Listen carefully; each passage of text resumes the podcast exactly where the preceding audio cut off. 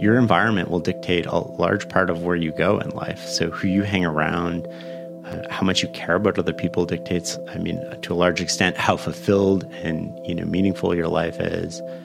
And the question that I want everybody to ask is like, where am I going?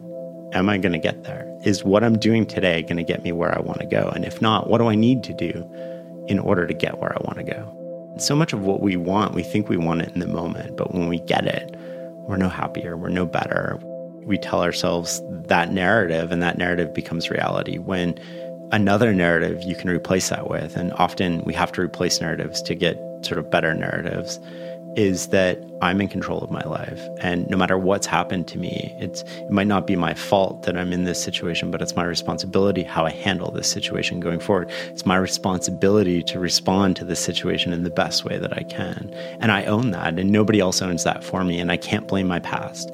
But everything in my past has got me here, and that's okay. That past has put you on this trajectory. It's put you at this moment in time. Where you go from here is completely up to you, though, and you control that, and nobody else controls that. That's Shane Parrish, and this is the Rich Roll Podcast.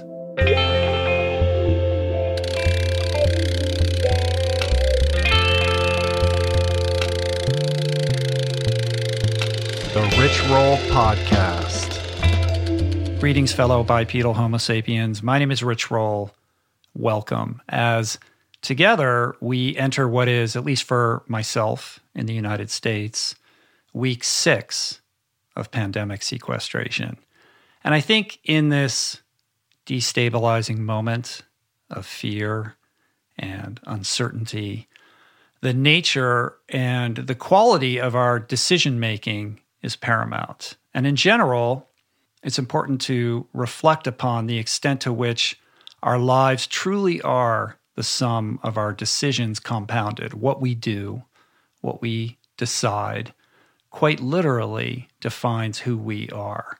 And despite the consequences of many decisions we are now faced to make, like how long to sequester, when is it okay to return to work or visit a loved one, I suspect now more than ever, we are primed to respond to our quickly shifting environment, not from a stance of mindful reasoned objectivity, but rather from a place of reflexive reactivity, driven by unconscious impulses rooted in emotions like fear.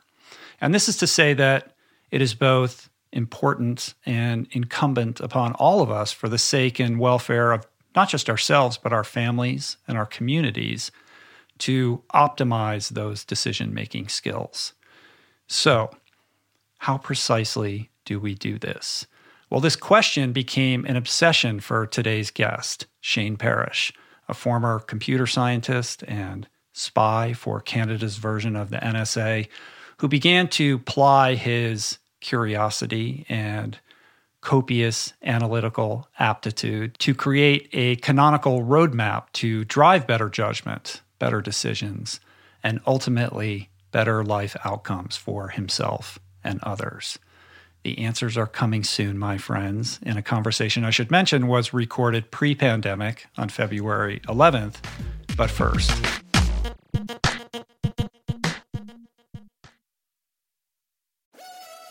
we're brought to you today by On.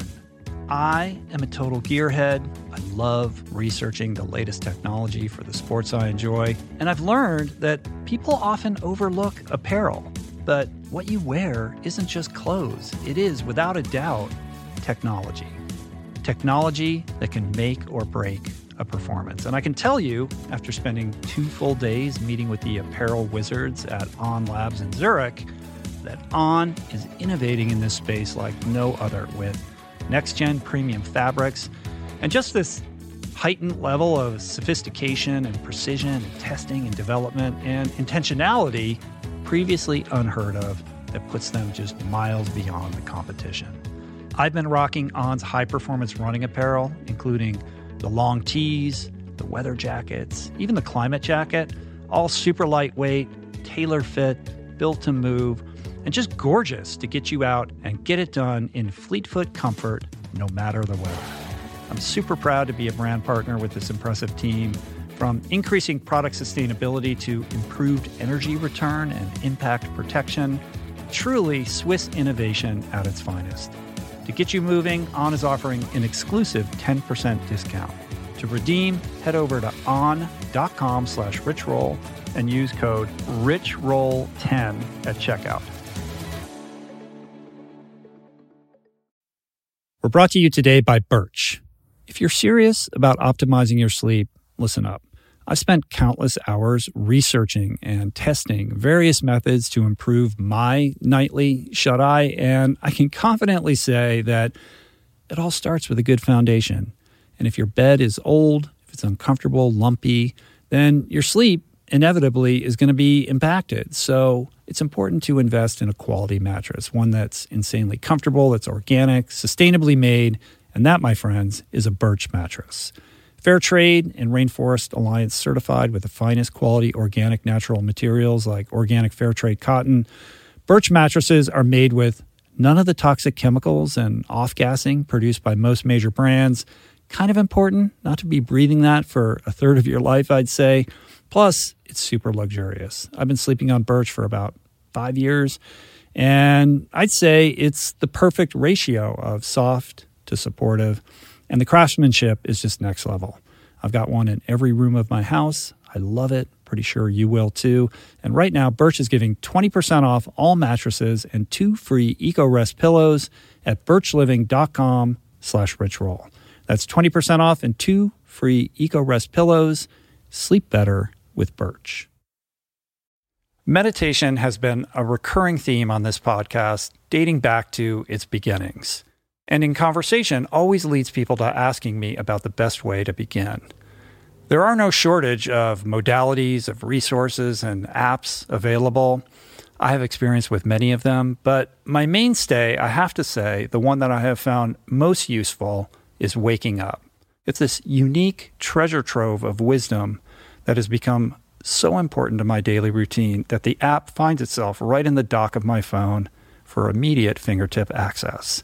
Beyond its robust catalog of daily meditations, it's also this extraordinary library of mindfulness resources that go well beyond the strictures of meditation with courses on stoicism, cognitive behavioral therapy, time management, procrastination, as well as thoughtful conversations with leading scholars on everything from psychedelics to happiness.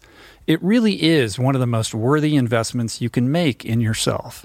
And listeners of the show can get 30 days to try Waking Up for free. Plus, you'll save $30 on the in app price. If price is a concern, Waking Up offers the app for free, astonishingly for anyone who can't afford it. You can find the links on their website to get a full scholarship right now. Just go to wakingup.com slash richroll to start your free month today. That's wakingup.com slash richroll. Okay, Shane, one of the biggest influencers across Wall Street, Silicon Valley, and professional sports, Shane is the founder of Farnam Street, which is, in my opinion, one of the best online publications when it comes to sharpening the mind. In addition, he hosts the Knowledge Project podcast, which I highly recommend, and is the author of The Great Mental Models Volume 1 General Thinking Concepts, which is the first release in a series of books designed to improve your decision making, your productivity, and how clearly you see the world. Shane has been featured in the New York Times, the Wall Street Journal, Forbes, The Economist, and now, my friends, the Rich Roll podcast. This conversation focuses on the nature of mental models and why it is important to think deeply about and expand upon these frameworks that we craft and rely upon to simplify complexity and understand the world. It's about the significance of deep learning, and it's about distilling wisdom into teachable formulae for living a better, more fulfilling, more wholesome life. Because truly, how we decide is how we live. Again, this conversation was recorded months before the alternate reality we find ourselves in today, Therefore, there is no talk about the pandemic. Nonetheless, his wisdom, his experience is both timeless and timely. And I think you'll find this conversation instructive and at the same time highly applicable to our current situation. Finally, Shane recently imparted some pandemic related thoughts on Farnam Street in an excellent piece entitled What You Truly Value. And I'll link that up in the show notes. It is well worth the read. So without further ado, this is me and Shane Parrish. First of all, welcome. Thank you for doing this today. Thanks I for having you me. coming out here. Um, when I think about you, I, I think about somebody who spent a lot of time basically thinking about thinking. Somebody who is trying to divine the difference between knowledge and understanding, and to kind of coin a phrase used widely by uh, uh, Yuval Noah Harari, um, perfecting or optimizing this idea that that that clarity is power. I totally agree with that. Thanks for having me. Yeah. So, um, where to begin? I mean, I think that we're we're we're in a very unique and unprecedented time right now where we've never been um, so distracted and so tempted by distraction. So much so that we have to erect all of these boundaries and go way out of our way to protect and construct um, time to to reflect and to kind of engage with solitude, whereas that was just a byproduct of, of living in a in a bygone era. Um, and you're somebody who's kind of at the bleeding edge of this idea uh, being of paramount importance if you want to be able to make the best decisions and and you know live the best life that you're capable of living. Yeah, you can't make good decisions if you're constantly pulled in a lot of different directions, right? And today, I think more than ever, we're distracted. It's so easily available. You're in line at a grocery store, you pull out your phone, you're texting somebody, you're always doing something. But like you said, we're not reflecting. And if we think about learning, one of the key components of learning and how we make decisions, we learn, and then we apply that information is reflection. And we're losing the ability to reflect, even mm-hmm. in what we consume online today. A lot of what we consume, like we're just after the soundbite, we're after the gist of it. Just tell me, tell me the summary of the book. And we assume that if we get the summary, we understand what was in the book. Yeah. We assume that we we we have this knowledge and then we apply it and it doesn't work. And then we either blame ourselves, we're stupid, we're incompetent, mm-hmm. we're lazy, whatever, or we blame other people. Oh, they're wrong. They didn't give us the right advice. And then we sort of like we lose the responsibility angle to controlling our own lives and we're not exploring i mean traditionally i think what we're going to miss out on is exploring what it means to live life and what it means to live a better life. And it's too late that we realize that we might have been distracted through all of life and then we want to redo but there's no there's no window at the end of life. Like you get one life and so you can't walk up at the end and go oh you know what? I wasted that one. Let's mm-hmm. do it again. Mm-hmm. yeah i think in tandem with that like looking at it from 10,000 feet, uh, this is only accelerating this, you know, this this pace towards maximum distraction, and we become habituated to it so much so that you know even myself who you know I'd like to consider myself uh, you know a little bit having a little bit more depth than somebody who's just scanning headlines but I'll I'll catch myself doing that and thinking oh, I got it. Like I'm moving on to the next thing as I'm scrolling through my Twitter feed. And I have to have this refrain like this reminder that I need to step outside of that silo in order to be, you know, a fully, you know, educated person. Yeah. I mean, we all do it. it it's how we respond when we catch ourselves too. And if we want to do it, that's fine. But are we consciously doing it or are we unconsciously doing it? I think part of what I would like to encourage is that we're more conscious about how we spend our time and what we're distracted with and uh-huh. How we go about learning from our experiences. Like if you think of learning, going back to that again, most people think that you learn just from experience. You have an experience and then you learn but that's not how it works. You need reflection. And from reflection you create an abstraction. The abstraction is what will i do differently next time?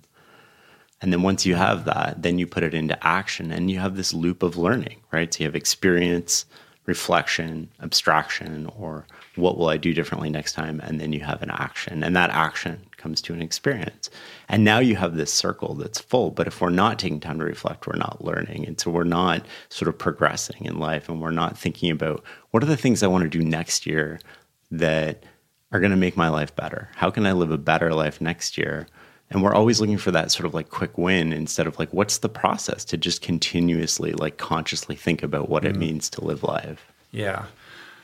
I think the action piece is the hardest piece. You know, when I when I reflect on my own decision making patterns, I think I'm somebody who has a pretty well developed self awareness. Like I, I know when I'm making the wrong decision and I'm aware of the patterns that lead me astray. And yet I will catch myself perpetuating them despite the self awareness. could you like but you quit alcohol like have you relapsed Right. I mean, or- I have no, like- no, no. I mean, there's certain. Yeah, I have. You know, I have made significant changes in my life, and and I believe myself to be on a you know a trajectory of personal growth.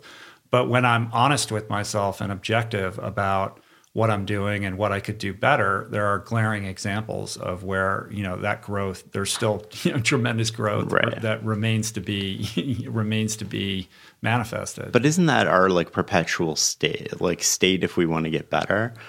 I mean, I think happiness is sort of like the absence of desire in the sense of like we don't want to get better at things. We don't want more than we have. We don't crave these external validation. We we get it from the inside. Mm-hmm. The flip side of that is like we do strive for progress. We strive to get better and we sort of like we want to live a more meaningful, a better life, whatever that means to each of us. And there's no one answer to everybody. It's like here's how you live a better life. It's a question you have to explore inside you. And that pushes us forward and it's sort of like yeah, sure, we catch ourselves doing something or doing a behavior that we might not want to do. And then we have to let it go and say, like, do I want to do it again or do I just want to leave it there? Right. In looking at kind of the work that you do and and uh, and what you put out into the world, um, to me, it feels like here's a guy who has this prodigious computer scientist or you know oriented brain that uh, you know that sees things perceives the world in a, in a in a very like logical rational way. And you've taken that acuity and you've placed it on top of something that is extremely um, diffuse amorphous and ephemeral and attempted to create a roadmap to like canonize like the best ideas out there to create this lattice work to help us make better ideas. Is that a fair representation of how you approach your work? Yeah, I think so. I mean, like, I did a computer science degree, I went to work for an intelligence agency. And then I realized quickly over the years, maybe two years past, that my computer science degree became less and less relevant. And as I made decisions that were less and less technical and more people involved, I didn't have this sort of canon of knowledge from other disciplines or domains to factor into how I was making those decisions. Right. So let's take it back. You uh, you graduate university and you end up as a cybersecurity computer scientist at essentially Canada's equivalent of the NSA, Yeah. right? Right before 9/11. Yeah, it started two weeks before September 11th. That is crazy. Yeah, it was, um, it was a terrible time, right? Yeah. Uh, a lot of things happened. A lot of, I mean, we were super small at the time. We grew rapidly. You ended up getting promoted just because you're in the building, you're a body. We need this work done. And so you did it. You and I mean, I worked probably six, seven days a week, you know, eight to eight hours on the low end, 10 to 12 on the high end for seven years straight. And can you talk? Can you speak to what your role was there, or is that shrouded No, in? I think they, they would prefer I don't do yeah, that. Yeah. Essentially, trying to make the world a safer place. I would Yeah, imagine, definitely. right? Um, but I can imagine what it must have been. like. I mean, how old were you? Like 23, 24, something like that? Yeah, 21. Right. This young person who gets thrown into this situation, and suddenly it staffs up rapidly because of the you know escalating threats and the attention um, that you know this kind of work requires. And you find yourself in a management position, having to deal with other people when you're used to you know ones and zeros on a keyboard. Yeah. I mean, computers are great because you tell it to do something, the computer always does it. Why does People. the world work like that? People are different, right? like we're biological. So it, Uh-huh. it- it's a very different sort of thing for us where you can sort of tell people, like, here's what I want to happen. And it doesn't necessarily happen. And then you have to think about, well, this affects their family. And uh, a lot of the decisions we were making not only affected the family of the people we worked with, but they affected our country. They affected our country's relationships with other countries. They affected troops in the theater. They affected civilians in war zones. They affected a lot of people. And so you have to consider this dynamic to a lot of the decisions we were making. And I do want to say it was a, a great place to work, right? Mm-hmm. Like I get to work with some really amazing world class people. And it's very rare that you get to work with some of the best in your field. And they're there because they love it, not for the money, obviously, because yeah. it's government. But yeah.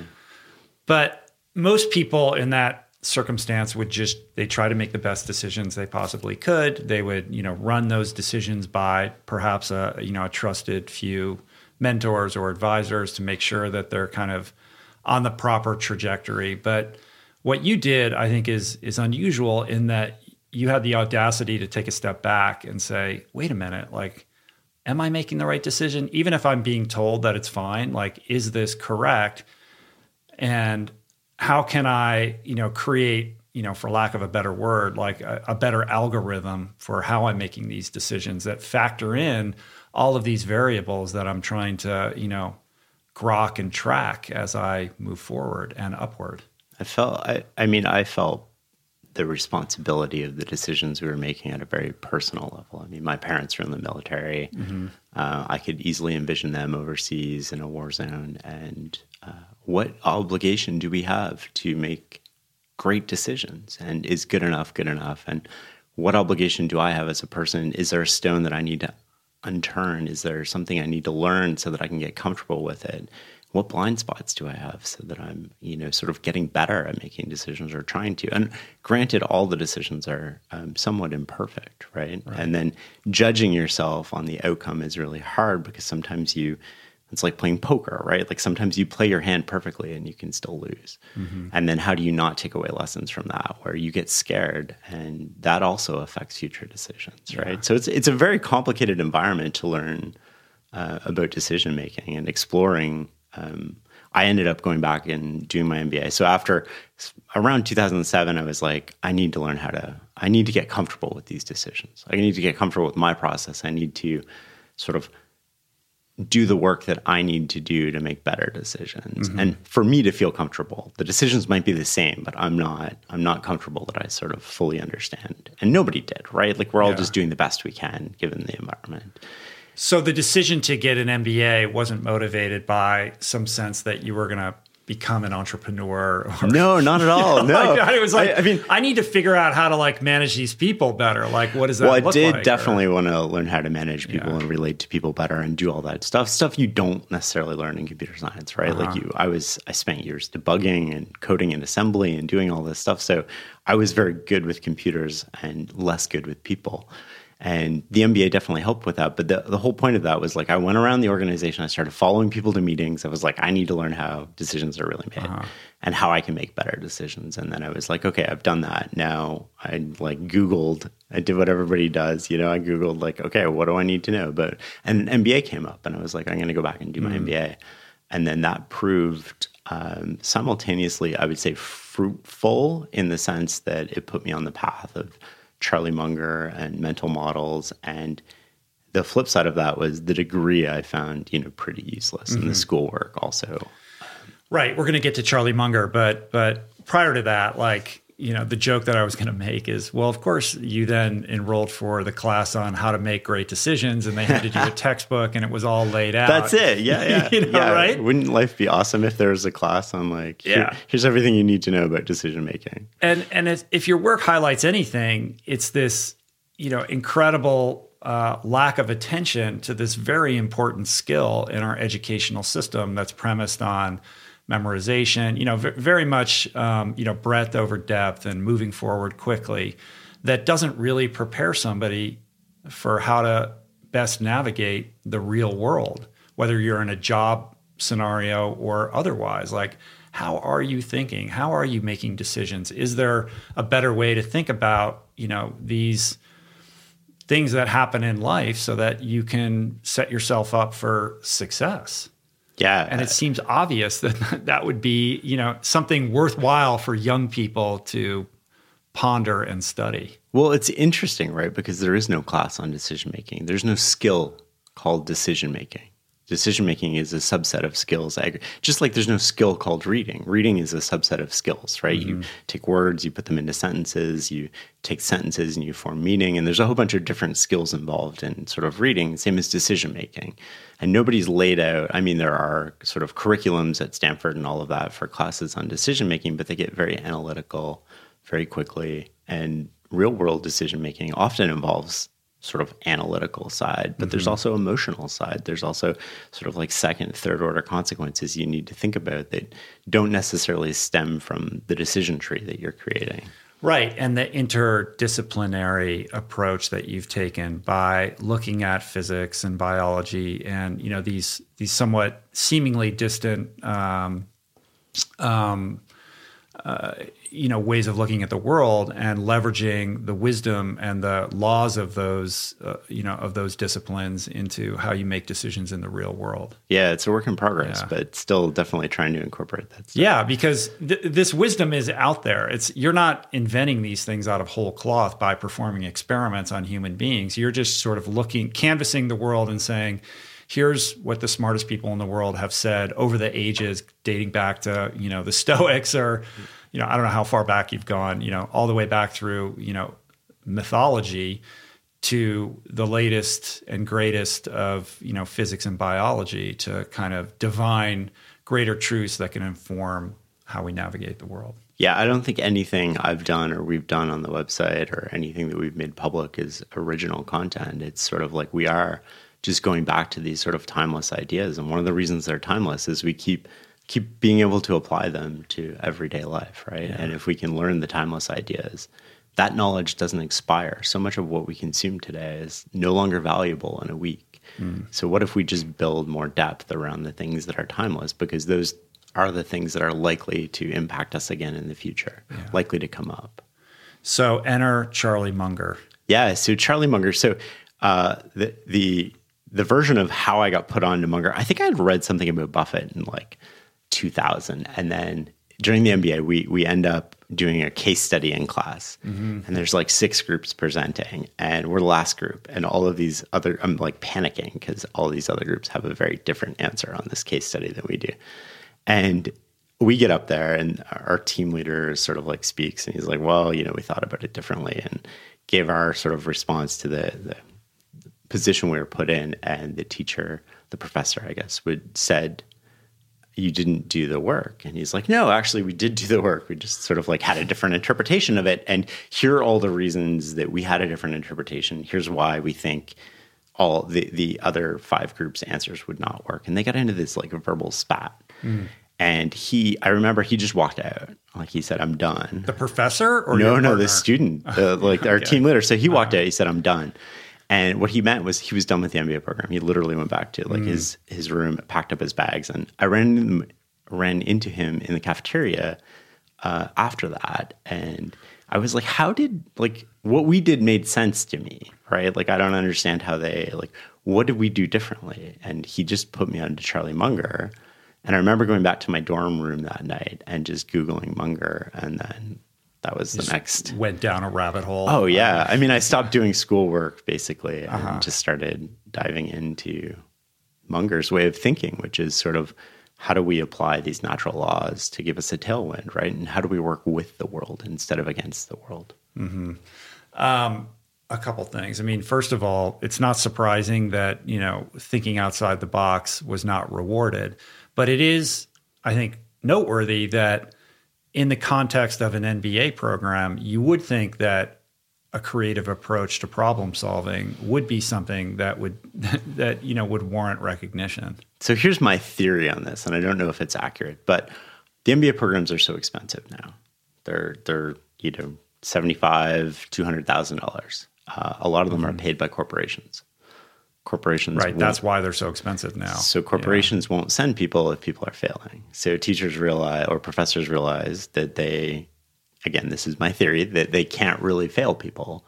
And so they just optimize for what's easiest right? What's easiest for me now is like less about teaching. And it doesn't happen at every program and i'm, I'm generalizing but this is sort of my hypothesis from talking to a lot of people who've done mbas uh, and they feel very similar in the sense that the to some level the teachers are optimizing for okay, well, I, I can't actually get involved because I can't give people real grades. So mm. because I can't do that, I'm going to step back. And if I'm going to step back, then I'm just going to sort of like slowly get back to the path of least resistance, which is like right. everybody passes, just signal that you did the work and we're okay. I think that that means that that's a system that could use a little first order thinking. It, it could definitely use a lot of improvement. But yeah. I noticed last year, I think uh, MBA enrollments went down for the first time in a long time. So oh, maybe wow. maybe that'll be a cause for them to rethink uh-huh. that. So this discovery of Munger puts a chilling effect on your enthusiasm for your MBA program. Yeah, but it also, I mean, it made it more valuable in a lot of ways, right? Because when we were doing accounting, you, you start connecting everything together instead of just learning these separate subjects, you start realizing that the world is just connected. Like everything is connected. You can't you can't work in an organization or lead somebody and ask them to do something without recognizing that that might affect their home life or without recognizing that maybe they're in a bad mood today because something happened at home and they're bringing that to the workplace. And if you're asking them to stay late you're borrowing from the future. And when you borrow from the future you sort of like have to give that back. And like how you accomplish things matters too. And so you, you start sort of like connecting all these different subjects which is like the map is not the territory, which is one of the mental models we have right. in the book. Is like finan- very first one, right? So financial statements are a great example of sort of maps, right? They they point out sort of how a business is operating at least on the surface, but it doesn't tell the real story about what's happening below the surface. And we've seen this from the likes of Enron, right, where all these financial statements are public and they look great, but below the surface, the terrain, not the map, the mm-hmm. actual terrain is much different and it speaks to sort of problems. And so you, you, you learn how these things can sort of like play out and then you sort of watch organizations that are run on dashboards. And it's really interesting because dashboards are maps right? They just want all the indicators to be green or the numbers to be a certain number uh, and that doesn't necessarily like a lot of the times what's happening below the surface is you're borrowing from the future and you don't realize you're borrowing from, from mm-hmm. the future. So the terrain is actually different than the map that you right. See. And the, the the utility of the map is directly related to your understanding of its limitations and pitfalls. Right. And a great example, if you want to conceptualize this as a set of financial statements, is online dating right? right? You get a profile of somebody that's a map of who they are, and then you meet them in person, and it's often a very different story than the impression you get. Often? You're single now, right? I am. Yeah, yeah okay. Yeah, um, I, yeah i I, mean, I'm not on those apps, but uh, it seems like the, that's sort of the unanimous case. I, it's a crazy story. Is like people show uh-huh. up, they're like a different uh, race than they indicated. It's Like you're like, what the heck? Like right. I so, need to do a better job filtering. So understanding that going in before you swipe left or whatever it is that you do to say you're interested in, no, the utility of that is understanding that whoever's on the other side of that is probably not going to be an accurate reflection of whatever you're seeing and reading right. on the app. Definitely. Yeah. Um, so so I take it then that the fascination with Munger isn't just you know sort of his his his individual unique insights about business and investing it's this it's the connectivity of all of these ideas and how they they can work together to create you know you use this word lattice work uh, you know this interplay of ideas that create um, almost like uh, an assembly line for how you engage with decision making yeah, I think Munger was the first person to point it out, but there's others that have sort of like taken up the mantle since him, like Peter Bevelin and Peter Kaufman, and to some extent Warren Buffett, although he doesn't talk in that way, he definitely thinks in that way. Uh-huh. And I think what's happening is here's an example of people that are applying this in the, the real world not in the theory, not in sort of like a classroom. They're actually using this information to make better decisions. They're not perfect, but they're mm-hmm. using the information to make better decisions about what matters. Right. And like incentives would be a great example. So incentives drive a ton of behavior. We spend about 12, 13 minutes on incentives in my MBA program. Um, but if you were to talk to people and you were to talk to anybody who runs a business or an entrepreneur and they know just how valuable incentives are, and that would be something worth exploring. Like, what type of incentive systems should you create? How are they gamed? What does it mean to create a good incentive system? Should you have different incentive systems for different levels in the organization? Should mm-hmm. everybody be able to articulate the incentive system? How do incentive systems go wrong? Yeah, I think. Uh unhealthy incentives are at the heart of so many systemic ills right now, Yeah. politically, financially, socially, et cetera. And um, they just they're they're perpetuated to I think the the the great uh, at, at great cost to everybody. Yeah, definitely. And I mean, uh, changing incentives is hugely powerful, but you can also unleash potential, right? If you give people freedom, and they- Redirecting those yeah, they, they know what the incentives are, and that your incentives are aligned. And you often get into problems, right? Because it's easy to create financial incentives, and a lot of organizations are purely financial. But what if your your organization values other things too, right? Like Mm-hmm. they value the environment, or they value all of these other things, and then you you have multiple. I wouldn't say conflicting incentives, but people are overthinking, and it's not clear what they need to do. You can't talk about incentives without talking about bias. Right, definitely. And then bias is an interesting thing because you have Daniel Kahneman, who's won basically, you know, a Nobel laureate out of this, and he studied bias his whole life. And when I was talking to him on our show, like on the podcast, he's he basically said like I'm no better at avoiding bias than This is the great disheartening irony in all of it? it. Like, the guy who's pi- who's sort of this pioneer of exploring the limits of, of rationality in human beings and has a tremendous amount of self awareness around it, still is the first to say that it has had very little impact on his own decision making. Yeah. I, I mean, it's kind of scary in a way, right? Because what we do is we convince ourselves that, oh, if I just create a list of biases, and this was something that came up at my MBA program and something I've seen people apply to varying degrees of success, but they create a list of biases. Like, uh, am I overconfident? Am I using short term information versus long term information? Did I recently acquire this information? Therefore, I'm more prone to overvalue it, et cetera. And they think that if they go through the checklist that they they avoid the biases but what really happens is usually if you're intelligent enough to create the checklist in the first place you just start telling yourself better stories about mm-hmm. why that bias doesn't i'm not overconfident in this case because right and then Yeah. that story gets better the smarter you are and more convincing you can convince yourself and so it doesn't actually sort of help us avoid that Yeah, and intelligence becomes an Achilles heel in that in that context. right Yeah. In in 12 step they always say like, you know, the the the hyper intelligent people have the hardest time because they they just come up with a million reasons why the steps are bullshit and how they're not going to work and all of that oh, as Oh, that's opposed to just. Just surrendering to it and just doing it and realizing the results of that. Um, and this is like an analogous case where if you're hyper intelligent, you're going to be able to do perform the mental, you know, uh, gymnastics required to rationalize whatever it is you've already decided to do. I think I remember listening to you as, as prep for this, where you you had said something along the lines of it was only when you you followed the directions sort of like blindly. Yeah, it's you, like let go of all of that. Yeah. And you have to. There's a you, you have to really humble yourself. Yeah. I think to get to that place. Yeah. Um, and when you're in pain, it's easier to do that. But but yeah, if you go in and you think these people don't know what they're talking, you know, like I I know this is nonsense or whatever, and you're gonna you think you have a better idea. Um, that's where you see a lot of um, unnecessary struggle. Well, that's the curse of sort of intelligence in a way, right? Is like you're in a meeting at work and you always think you can improve the value of the idea. And I remember one of the things I had to learn as a manager was somebody would come up with an idea and the idea would be 90% correct.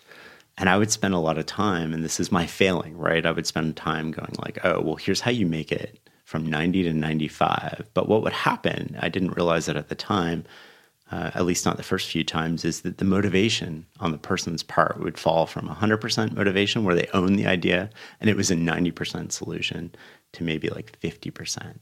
But we, we, the solution would be sort of like 5% better, if you will. But the outcome would be way worse. And so what was happening is that you're adding too much value to it. And it's, it's sort of similar to what you're talking about, right? Where you're trying to add value to the process, but the process is proven to work the motivation of um, the people that are in the meetings is here's my idea i want to do it and maybe you get to that 90% and then you can add value to it but you sort of like have to let them run with that and you have to let them go with that Right.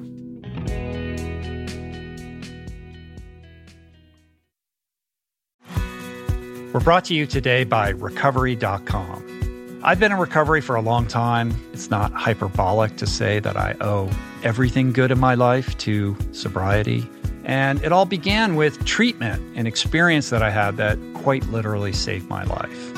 And in the many years since, I've in turn helped many suffering addicts and their loved ones find treatment. And with that, I know all too well just how confusing and how overwhelming and how challenging it can be to find the right place and the right level of care, especially because, unfortunately, not all treatment resources adhere to ethical practices. It's a real problem, a problem I'm now happy and proud to share has been solved by the people at recovery.com who created an online support portal designed to guide, to support, and empower you to find the ideal level of care tailored to your personal needs. They've partnered with the best global behavioral health providers to cover the full spectrum of behavioral health disorders, including substance use disorders, depression, anxiety, eating disorders, gambling addictions, and more. Navigating their site is simple. Search by insurance coverage, location, treatment type, you name it. Plus, you can read reviews from former patients to help you decide. Whether you're a busy exec, a parent of a struggling teen, or battling addiction yourself, I feel you. I empathize with you. I really do. And they have treatment options for you. Life in recovery is wonderful, and recovery.com is your partner in starting that journey. When you or a loved one need help, go to recovery.com and take the first step towards recovery. To find the best treatment option for you or a loved one, again, go to recovery.com. There are certain rare people who have a powerful voice and know how to use it. My friend Amanda de Cadenet is one such human. The podcast is called The Conversation because it is the conversation, a groundbreaking series of raw and honest exchanges on the issues that matter most mental health, sex, politics, ambition, gender roles, and more. Listen to the conversation wherever you get your podcasts and explore other groundbreaking series at voicingchange.media.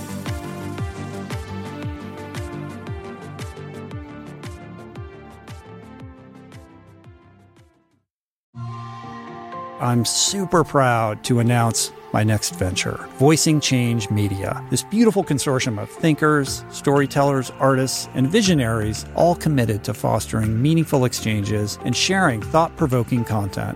Voicing Change Media will feature shows like The Proof with Simon Hill, Soul Boom with Rainn Wilson, Mentor Buffet with Alexi Pappas, Feel Better Live More with Dr. Rangan Chatterjee, and The Conversation with Amanda de Cadenet. You can explore this network and all its offerings at voicingchange.media.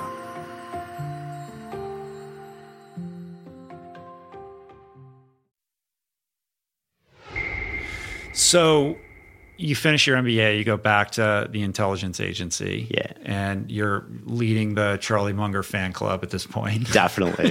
definitely. okay. Actually, I had an uh, anonymous blog at this point Yeah. too, right? When So- did when did you did you start the blog when you were still in in business school or when you returned to intelligence? No, I Oh, started- You were, you were working in tandem when you were going to school. yeah, yeah, I was Okay. working full time, going to school full time. Uh-huh. Uh, because I mean, why not? Right. Of course.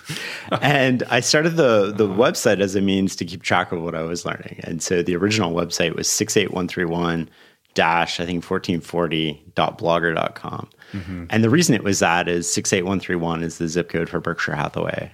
And 1440, I believe, is their unit number in Kiewit Plaza. And it was never intended for anybody else. Right. And it, Only a computer scientist would come up with that URL. well, it was like only Yeah. I would type that Right. in, right? Like nobody will find Then it. Then why not just journal? but oh, Why in- even make it publicly available? because I like computers and journals, like I had to take with me, Uh-huh. And then I would have to like look up things, and I couldn't hyperlink and connect ideas. And the whole point of Munger was sort of like connecting the world. Got it. The flip side of this is I worked for an intelligence agency, and having any public profile is sort of not a good idea, Uh-huh. Right. Uh, to varying degrees. Was there even like a little bio blurb that said, I'm anonymously writing this because I work at an intelligence agency? No, Like that would be no. catnip. No, you because know? it wasn't for anybody right, else. yeah. Right? It was literally just for me. And it was so there was no information about who was behind it. It was just this anonymous website. Like I would say almost completely anonymous at the Mm-hmm. time. Uh, and then over the years, people found it and then it became sort of non or unanonymous, if you will. Was there an inflection point where suddenly you realized like this is being consumed by a bunch of people? I think like 2013, 2014, I started to take it a lot more seriously. Um, and you still had the zip code URL? I think we changed that in 2012, maybe 2013 to farnamstreetblog.com. And now it's fs.blog. Right. Um, but yeah. I, uh-huh. Yeah, there was a moment where I sort of I knew I had to put a name behind it to do the things I wanted to do. Um, and that was a big turning point, right? Not only because I was still working for an intelligence agency and I was basically like about to cause a ruckus on the inside yeah. because I'm going to have a very. Did they know? Did you have to tell them that you were doing this? Do you need a when you're working in that kind of a place? Do you need approval to even speak publicly at all about anything?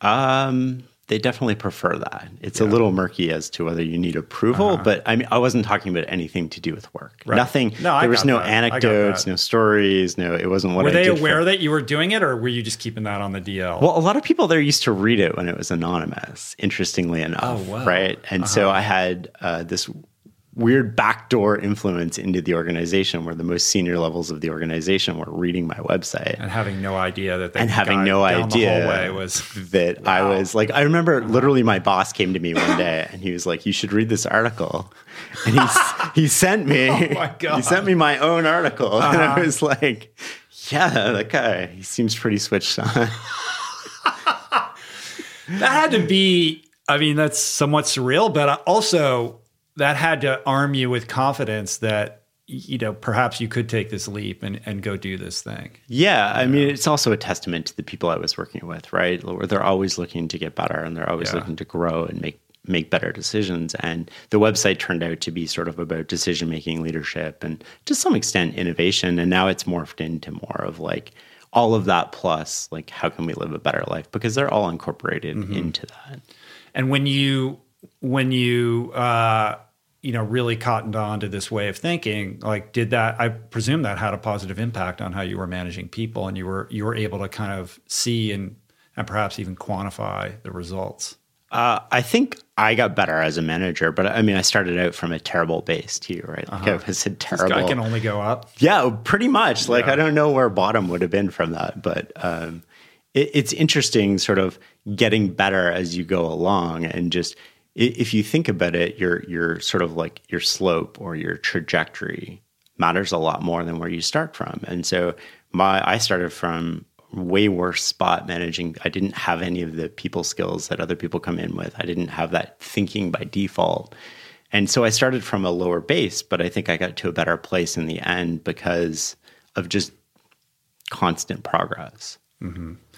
Yeah, I think uh, all of our brains function and operate on on a set of models that that we're largely not consciously aware of right? It's not that it's not that they're, they're we're just free associating and making decisions willy-nilly. We're defaulting to a set of pathways and parameters that we've we've sort of habituated to over time based on experience or school or what have you that almost seem like they're it's just you know it's on kind of an autopilot as opposed to taking a beat and and really stepping outside of that and and trying to deconstruct how you arrive at a certain decision and then you know questioning or or applying that to a different set of parameters to see if you get a different outcome. So much of decision making is pattern matching and you match the patterns based on the information you have in your head. And so much about better decision making is delaying that intuition of pattern matching or mm-hmm. recognizing it and sort of like not acting on it in the moment.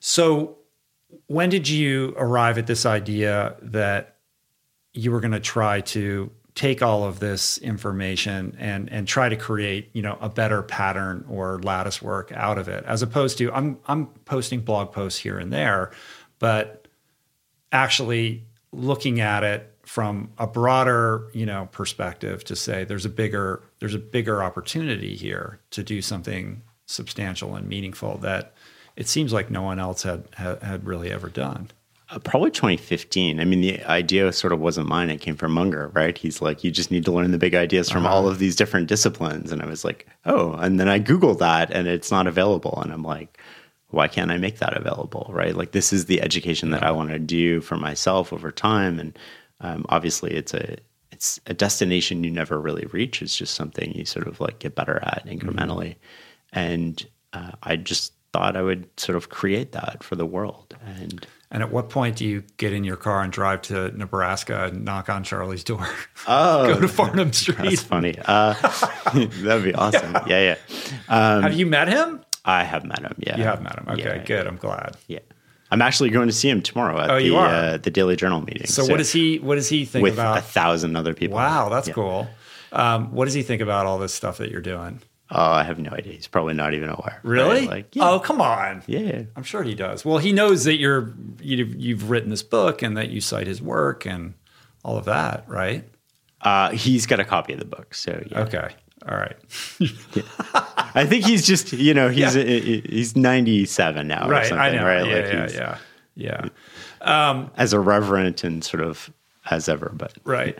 So, at some point, you decide I'm going to put cybersecurity and intelligence in the rear view, and I'm going to do this full time. And I think it's interesting to kind of spend a few minutes talking about how you you um, reckon with what could be considered to be you know an intuitive decision or one coming more from the heart. Like i think about some of the decisions that I've made that have had the biggest impact on my trajectory for better or worse. And and many of them were made you know without a lot of information and and no conscious modeling but really were kind of heart centered you know like I have a passion for this thing and like I'm going to go for it and it doesn't make sense. Like if I was to map that onto your you know models it would have seemed like a terrible idea. And yet in retrospect perhaps it was the the best thing that I could have done.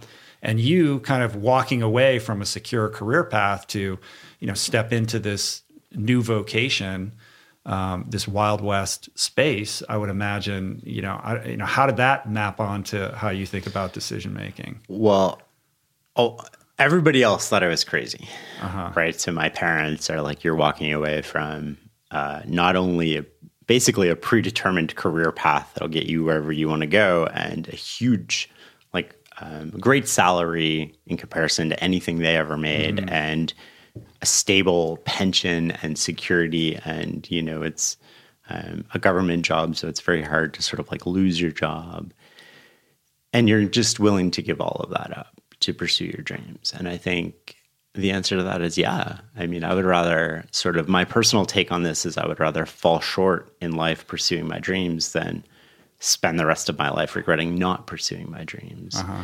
And I think that I believe in myself, and I also believe like I didn't, I didn't have a lot as a kid. I didn't. I mean, I didn't want for anything, and there's kids who had way worse lives than I did, but I knew I could always go back to zero, and I would be okay.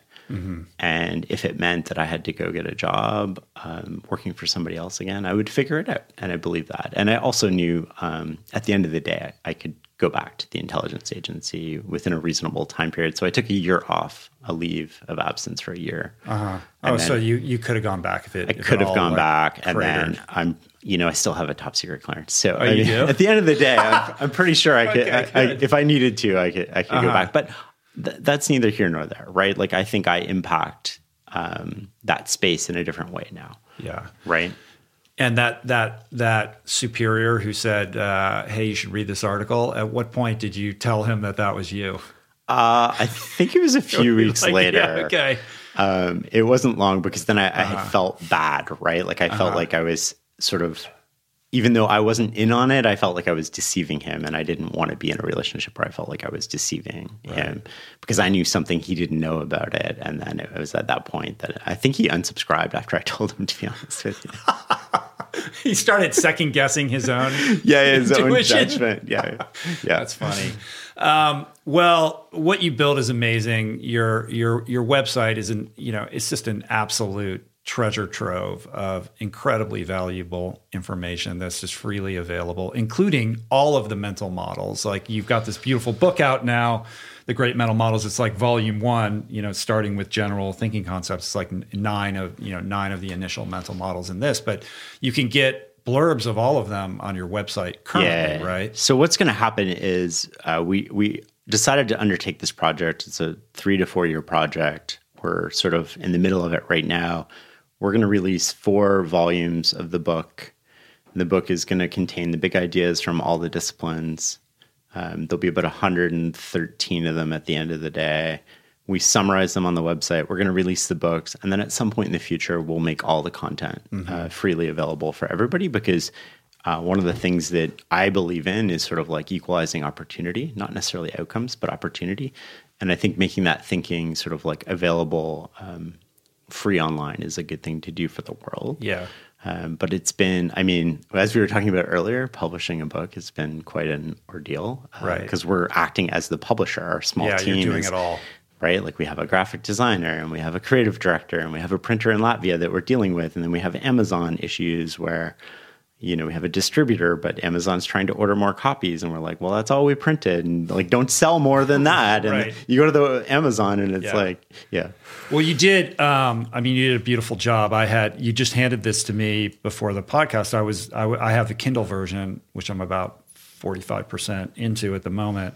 And I'm really enjoying it. But the tactile experience of this book, like it's, it's, it's beautifully put together and you know a couple observations i mean first on the subject of, of self-publishing which i think is absolutely the right decision for this kind of book um, people think well remove the gatekeepers and you can just you can just put it out there which is true but you also have to understand that you're to this is a you're starting a new business and you're oh, going to yeah. have to project manage like a million variables in order to like make yeah. it happen it's not it's not a small thing and especially to create a book of this you know caliber i mean there's there's a lot of you know very detailed design um, aspects to this with you know inserted color pages and tons of illustrations and you know color lithographs and things like that. Like it's it's unique in that on the one hand it's it operates sort of like a textbook like and the the title kind of lends itself to that. Like it's there's nothing there's no clickbaity you know title or anything to grab you. It's like this is sort of a, a manual, a primer, and yet it's also very easily digestible. Like it's very plain spoken. It's not difficult to read. You illustrate these principles, these models by way of you know historical anecdotes, et cetera, to elucidate the concepts, um, and and that makes it like fun to read, but also like it's like this perfect combination of of of um, you know the sweet and the sour and the sour, like like giving you your your vegetables and your dessert at the same time. Well, thank you. Yeah. I had somebody email me and say it was the most boring title ever to make the Wall Street Journal best-selling list.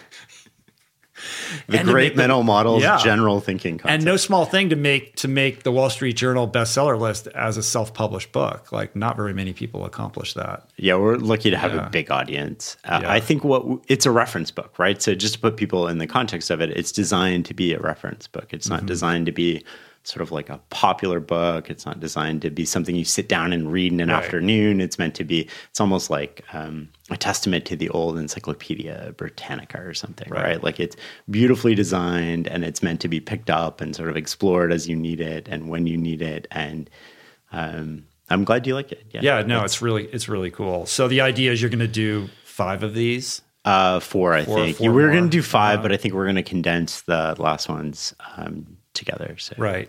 Well, I think it would be good to kind of go through maybe a couple of these sure. mental models so that we can better understand them first. Um, but why don't you? You know, it probably would be good to define what you mean by a mental model. Yeah, a mental model is just a representation yeah. in our head of how something works. Uh-huh. It, it's not a testament to whether it's good or bad or true or false. It's just how we we conceptualize an idea and use it to think, and it helps us determine if you think about how you approach problems, you're using this toolbox of mental models that mm-hmm. you have in your head. And it determines what you think is relevant, the variables you think are relevant, how those variables are going to interact over time, and what the likely outcome is going to be. And so, the better the tools you have for the particular situation you have, the better your thinking is likely to be. The better you're going right. to interconnect those things over time, and you better you'll understand sort of the second and third order consequences of the decisions. Mm-hmm and it's kind of a tiered setup, right? Like this first book is about you know these general um, thinking concepts which are kind of required to fully understand before you can drill down into some of the more detailed um, models that that that that come from a variety of different disciplines. Yeah, so the next volume is sort of uh, physics, chemistry, and biology. And then we're going to go from there, but we're not connecting them yet. So the point of the books is like the models are pretty independent. They're connected a little bit, and then after the books are released, we'll use the internet to connect them because we mm-hmm. want people to connect them themselves. Because when you do the work yourself to connect the ideas, it has a more powerful bond than if I point them out for you. I mean, we'll do the work for you, but we're sort of like doing it in stages with the goal of having people learn how to apply them as they go along. How do you think about not being overwhelmed though? Like, you have 109 of these and then within them there's corollaries and like sort of sub sub models within the models. Right. So all right i have to make this decision. You know like what am i supposed to do? Like run this through 109 different ways of looking at it before i i have clarity that i'm uh, you know conviction that i'm making the right decision? Well that's an interesting question right? Because i think to some extent the answer is depends on the decision right? And how much you like so often today we, we put weight into being decisive. We put weight into being a knowledge worker. We put weight into deciding on the spot no matter the type of decisions. But if we're, we're making sort of an irreversible consequential decision then yeah i mean we want to take our time. We want to go through, maybe we do want to go through a checklist of mm-hmm. 109 of sort of like the big ideas in the world and see which ones apply and which ones don't, and then use those to remove our blind spots about the idea. Or another way to phrase that would be walk around the problem in a three dimensional way. Right. But if we're making sort of an inconsequential, reversible decision, then we probably just want to go with our gut or we want to delegate it to somebody else or um, those decisions don't matter as much. So the way that we approach each decision should vary by the weight of the decision or the consequences or the reverse reversibility of the decision mm-hmm. itself. But the first decision would have to be is this a consequential decision or an inconsequential decision? Yeah. Right. Is it reversible or irreversible? principles. That's sort of like how I approach it. it. Patrick Collison uh, uh, approaches it the same way. I think he he talked on our podcast about how they make different decisions based on re- reversibility of the decisions. Jeff Bezos calls it uh, one way door versus two way door. And so, like, they're all thinking in terms of like irreversible decisions need to be made in a different way, right? Like, mm-hmm. if you're, um, if you're making a decision that you you can't back out of, then you probably do want to think through it. You want to take, I mean, one of the pieces of advice that we give people is like, just take 30 minutes and go for a walk and just think about it. Mm-hmm. Um, what is that doing? It's delaying intuition. If you have the models in your head, you can sort of like think through it. Well, am I using a map here? Uh, what's the map mean? Am I like familiar enough with the terrain? Is it within my circle of competence or outside of my circle of competence? If it's outside of my circle of competence, do I know somebody who has that in their circle of competence? Can I talk to them about it? And when you talk to them about it, the way that you talk to them about it, coming back to how we learn again, um, you want to talk to them about it from the point of understanding, not from a point of what to do. So often we approach people and we're like, what would you do in this situation? And I think that there's value in that, but there's a lot more value in saying, how would you think about this problem? What are the variables that come to mind for you? How do those variables interact? And then what would you do? And how competent are you in this, you know, in this specialty? right to evaluate the weight of that advice that you're going to be given right but one of the models in the book is circle of competence right. right so if the decision is within your circle of competence trusting your gut is probably reasonable you want to check it but your gut is probably right if it's outside of your circle of competence then you your gut probably has less relevance than if it was within. I think it obviously has less relevance than if it was within. And so now you want to, instead of checking it, you want to go, oh, well, who do I know that has more information or better information on this than I do? How can I approach them? And are there three or four people? Because if there's three or four people, now I can triangulate, right? Mm-hmm. So I can ask you what variables matter. I can ask somebody else what variables matter. And I can ask somebody else. And then between them, where's the overlap and where are they different? And those are probably the areas to explore about what's going to impact that decision and what you have to keep an eye on. And then you don't always have to make decisions in a way that you're making a full decision. So often we look at the decision as the decision, but you can often break decisions into smaller decisions and gather information and that mm-hmm. information can change the path right? Like you you don't have to do, decide to invade a country right? You can decide that oh we want to scope out information we want to scout we want to do all these other things that are short of sort of like the big decision but we we wrap a lot of our ego up into making those big decisions because we want to be the person who makes those big decisions. Yeah and the ego creates a, a gigantic blind spot yeah. For a lot of people, probably most people. All of us to some yeah. degree, right? Like Ryan wrote, uh, ego is the enemy, but it's also your friend, right? Like there's two sides of this ego coin, which is it propels us to do things that have never been done before. I mean, the reason that you want to put people on Mars is because you think you can do it, but nobody's ever done it before. So there's a large component of ego there. Mm-hmm. But when is it serving you and when is it getting in your way? And yeah when you think, I mean, you know, obviously Elon Musk is the embodiment of many of these models, you know, first principle thinking, and also somebody whose whose you know circle of competence is is, very wide, and yet you know to land a rocket you know that is that inside his circle of con you know it's it, it, these things become blurred. I would imagine part of this is is having self-awareness around the boundaries of that circle in order to you know properly um, you know, calibrate when you need to, you know, check your thinking with somebody else. So your circle can expand and it can become irrelevant too, right? So you can grow it, or if it's a rapidly moving field, if you're not keeping up to date, it shrinks. And so I think Elon's a great example of somebody who's grown his in multiple domains over yeah. the year, um, probably in ways that most of us would never would never do, right? He's slept at his office. He's dedicated his whole life to these things. He's he's all in on these projects and he's been all in for years, right? I think he's been basically Tesla and SpaceX for the past 12 years.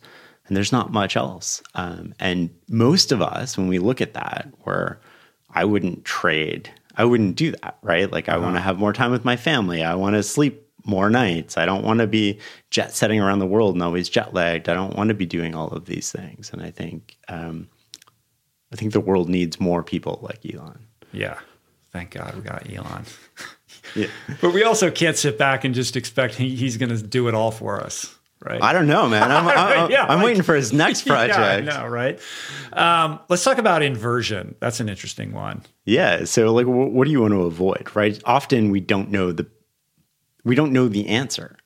We don't know sort of the best path, but we know the outcomes we want to avoid. Right. So, let's get rid of the bad outcomes and we're only left with the good outcomes. Or another way to think of that is often organizations work on stories. It's the story we tell that gets us promoted. What are you doing? So it's an addition thing. It's like you're in charge of innovation at the organization. So you have to tell a story about all the things you're doing at the organization that are making the organization more innovative. And it becomes about that story when becoming more innovative might be asking yourself, what are the things we're doing that are getting in the way of innovation? And then removing those. But that's not a good story you can mm-hmm. tell, right? We have too many meetings. The meetings are too long. The like, you know, people aren't um, they don't feel trusted they don't feel like they can share ideas they don't feel loved or respected they don't like all of this oh, how do we improve those those are one angle to it but the other angle is like what are the things we're doing that are getting in the way of trust so instead of trying to improve it, like what's eroding it? Is it a values mismatch between what we say are our values and what we're living? And that creates a conflict where people listen to the I mean, we're more more prone to listen to the environment than we are to words. So if the culture, the stated culture of the organization is one thing, but the other culture is a different thing, then we listen to that and then we become scared. And when we become scared, we don't want to collaborate. We don't feel loved. We don't feel respected. And that's communicating with our subconscious. So why would we why would we sort of like go all in on the, this mm. project or for this organization when we're getting this these mismatched signals? And a large part of life is sort of like i think charlie munger who phrased it like i just want to know where i'm going to die so i never go there. And that's inversion right? right. Like how do we avoid that outcome? And you can also imply inversion to life right? If you it's a great thought experiment to sort of think about where you like close your eyes and think about where you are when you're 90. You're sitting on a bench and you're at the end of your life. It's your last day. Like, what do you want your eulogy to say? What do you want people to say about you? Do you want people to say that you you were the CEO of a Fortune 500 company, but you had no friends because the way that you attained that was mutually exclusive from uh, meaningful relationships with others? Do you want people to say that you were always there as a father, a spouse, a partner? And then are you living a life in accordance with that, right? So, how do I avoid the outcomes that I don't want, right? So now I know what I do want, I have a vector.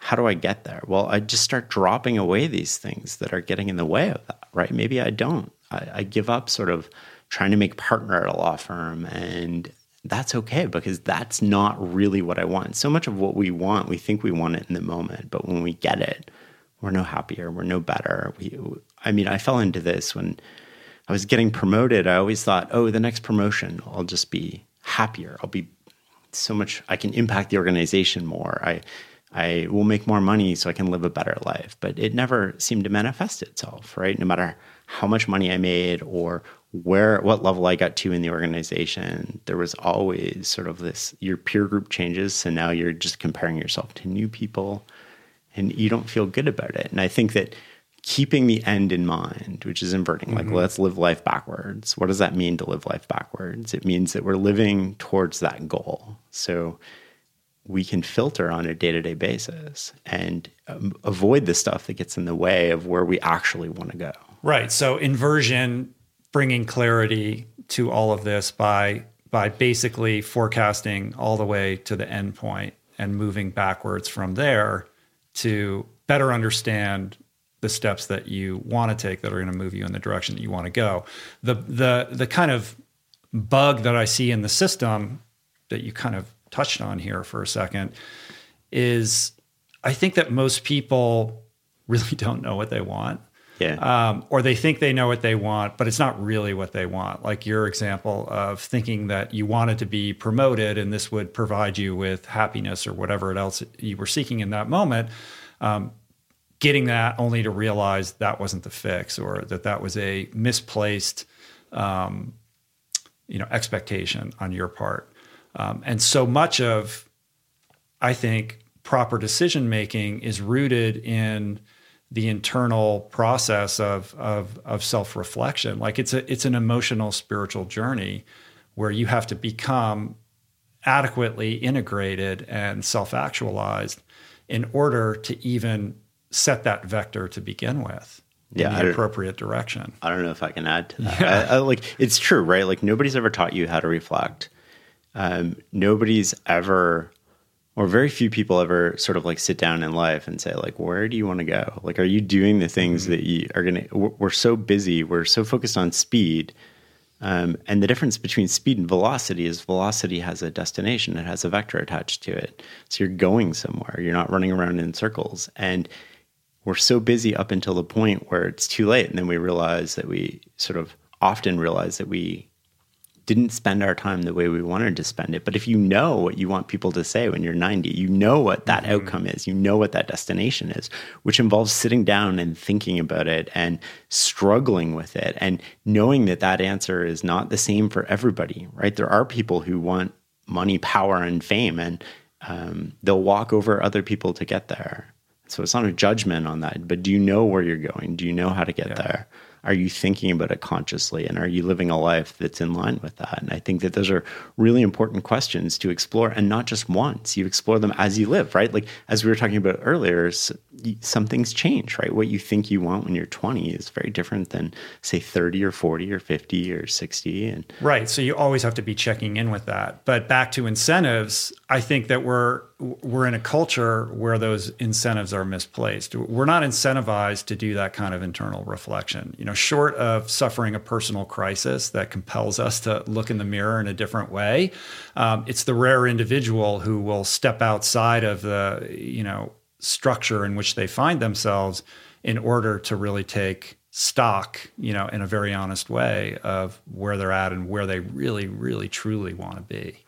What bigger incentive though can you have than you get one life? And the, the opportunity cost but, of life is but, like but you're you born, only get one. you're born and then you're sent to school and you're you know on the receiving end of a tremendous amount of information and inputs and you're driving around and you're looking at billboards and you're watching television and it's impossible to not have all of that you know influence um, how you prioritize how you're going to live. It's a materialistic culture. We're told that luxury and comfort are priorities, that we should climb the corporate ladder, that we should grind and work harder than the person sitting next to us and you know impress the boss and you know get get the new car lease and you know move to the suburbs or whatever it is without without ever taking a moment to stop and and and apply a mental model to that. Well, I mean, it's easy to live your life by somebody else's scorecard it's hard to live your life by your own scorecard, but only one of those is likely to make you satisfied. Mm-hmm. Yeah, and I think it's it's it's a personal responsibility thing. It's incumbent upon all of us to to take responsibility for wrestling with those those questions for ourselves. But it's in plain sight, right? If you you do the research on regrets of the nearly dead, the people in old age homes mm-hmm. that are at the end of their life, they all sort of regret the same things uh, you know. I know, but we all know that, right? right? So this is this this elucidates another thing that you talk a lot about, which is the difference between knowledge and understanding, and the gap that exists between understanding and action. Like we all know that story of being on the deathbed and how yeah. the person never says, "I wish I worked harder," yeah. right? But does that really impact how we're living our lives on a daily basis? What is the trickle down impact of that? And I think it speaks to another model the specific title of which I can't recall, but it has to do with um, when when the uh, the outcomes of your actions are very are very distant from yeah, yeah. what's that one called? Uh, first order to second order thinking. I think so, but it's, it's some, maybe it's a corollary that like where the further away yeah the impact of your actions are, the easier it is to you know sort of absolve yourself of responsibility for those decisions. Yeah, the distance from the dis- I mean, one of the reasons that we we don't learn from our decision making that we talk about in the book is sort of like the distance from the decision. Right. So if you're communicating through two or three people, before somebody actually puts it into action, you convince yourself that your decision was right. Just the execution was flawed. Uh-huh. Whereas if you put your hand on a hot stove, there's you nobody else right. to blame. Like you have 100% accountability. When you throw a plastic bag in the garbage, it's hard to tie that um, to right. culpability for for global climate change. Or yeah. when you buy a steak at the grocery store, you're so disconnected. There's so many people in between that steak yeah. being in the grocery store and the person that you know slit the cow's throat that you don't feel like you really have any you're not you're not wed to that that choice or if you eat a snickers bar every day right, right. like today it's not going to make a difference mm-hmm. but you do that every day for 10 years and it's probably going to make a huge difference so not only how your body processes sort of that food and your insulin response but it'll make a difference to your weight and your overall health and probably your happiness yeah and tying it back to um, the elderly person lying on their deathbed. Uh, yeah, I get that, but like, you know what? Like, I got this deadline, and you know, the boss is waiting for this thing, and I'm yeah. just gonna have to pull an all nighter. I mean, you can live your life one day at a time. Um, if you're gonna do that, you might as well go get high on like heroin or something, right? Like, it, it doesn't it doesn't equate to sort of like where do I want to be when I am at the end of my life. And we don't know if we're going to die today or we're going to die tomorrow or mm-hmm. when life is going to end. And so you sort of have to maximize for happiness in the moment, but plan for living forever. Right. One of my favorite uh, of your models or submodels is this idea of of um, first order negatives in exchange for second order positives. Yeah. So like going to the gym is a great example, yeah. right? Like, I don't like going to the gym. Some people like it, but yeah. it's not my you know, it's not my favorite. I don't wake up and go, "Yay, I get to go to the gym today." But it's something I do because it's going to it's increases the odds that I'm going to have a ha- happy, healthy, longer life, right? It releases stress. It has numerous health benefits to not only my brain, but my body. It increases the odds that I'm going to be healthy. But for me, mm-hmm. it's a first order negative. I don't want to go to the gym. Uh, and I do it because I know that the payoffs are sort of positive in the end, or at least they're probabilistically positive. I got a pithy retitle for that. Okay, what is it? Pay now, love it later. Yeah, that's a great. Yeah, I like yeah, it. You know what I mean?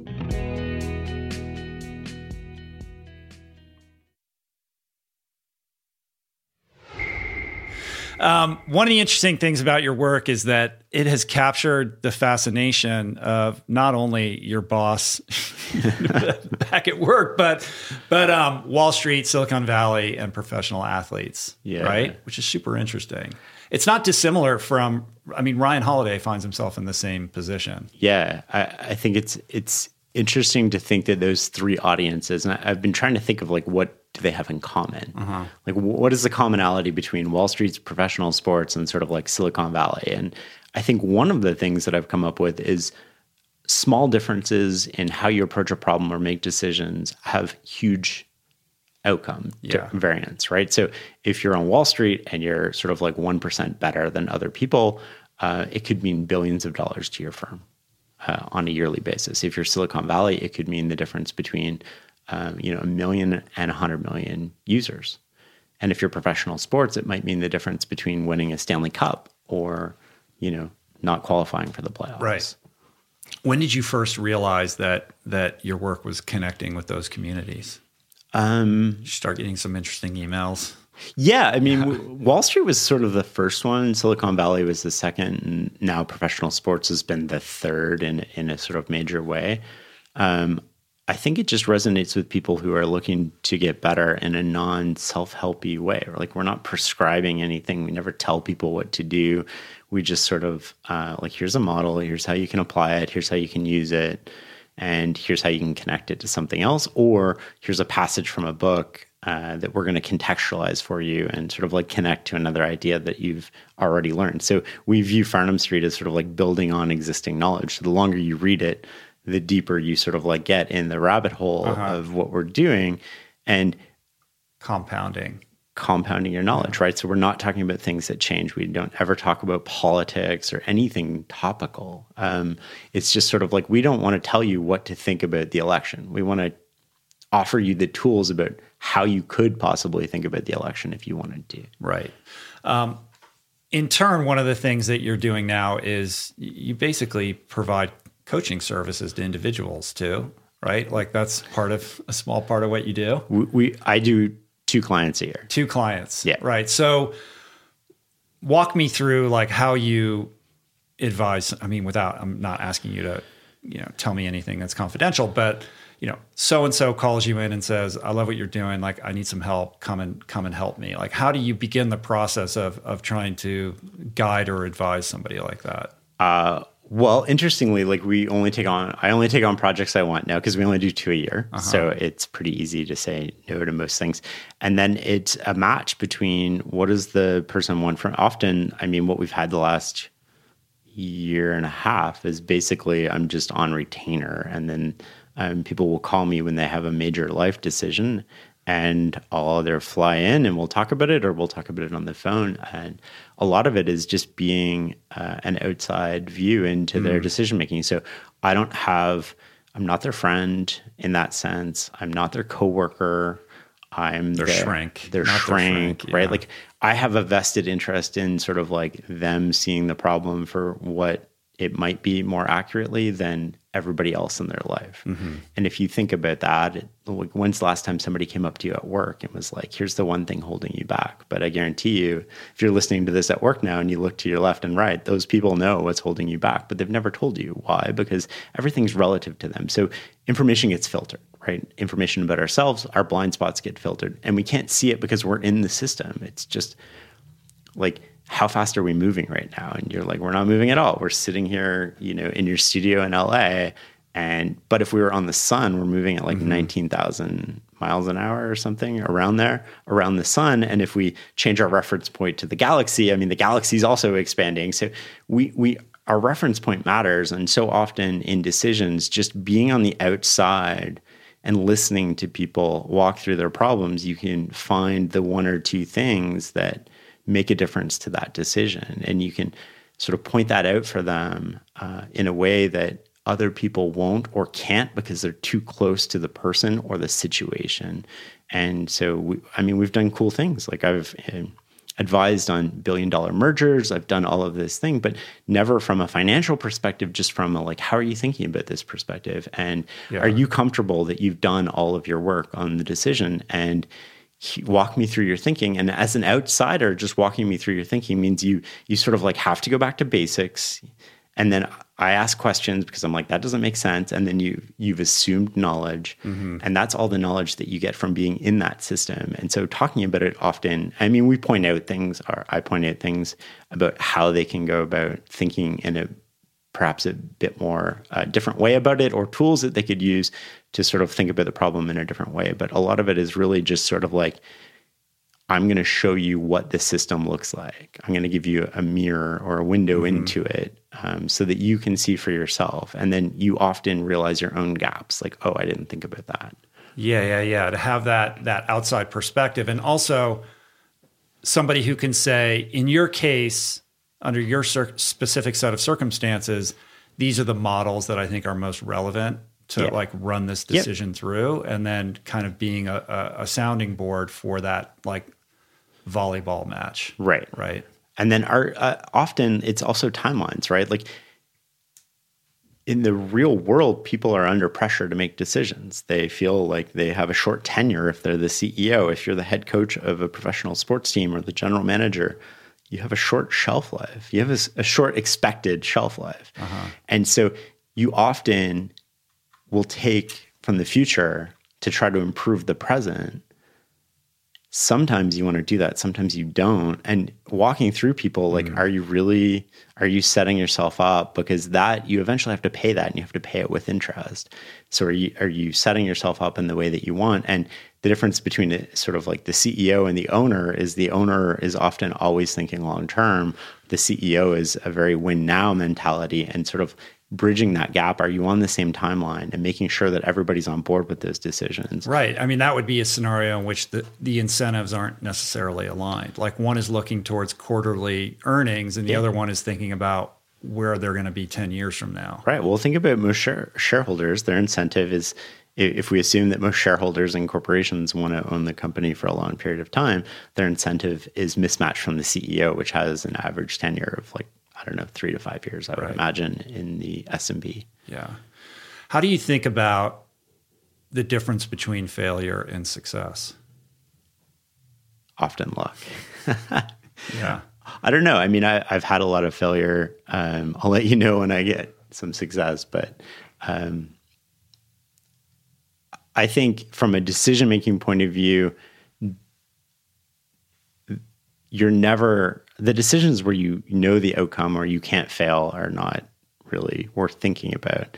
And you have to determine if failure is something you can handle or not. And often we are going to fail. And how do we recover from that? Uh, is super important to achieving success because the odds that you succeed the first time you try something are pretty slim. Mm-hmm. If you look at like we're all walking today and we fell down walking hundreds, if not thousands of times, but we got up and we did it again. And so often life is just getting up one more time than you fall down. But going back to decision making again, reversible, irreversible. Like where can you fail? Where can't you fail?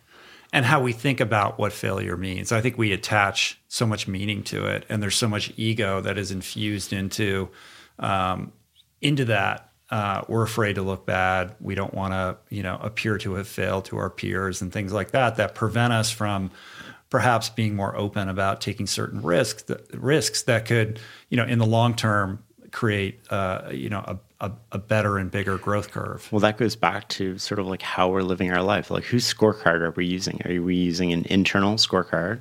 Or are we mm-hmm. using an external scorecard? Am I failing to meet up to somebody's expectations of me?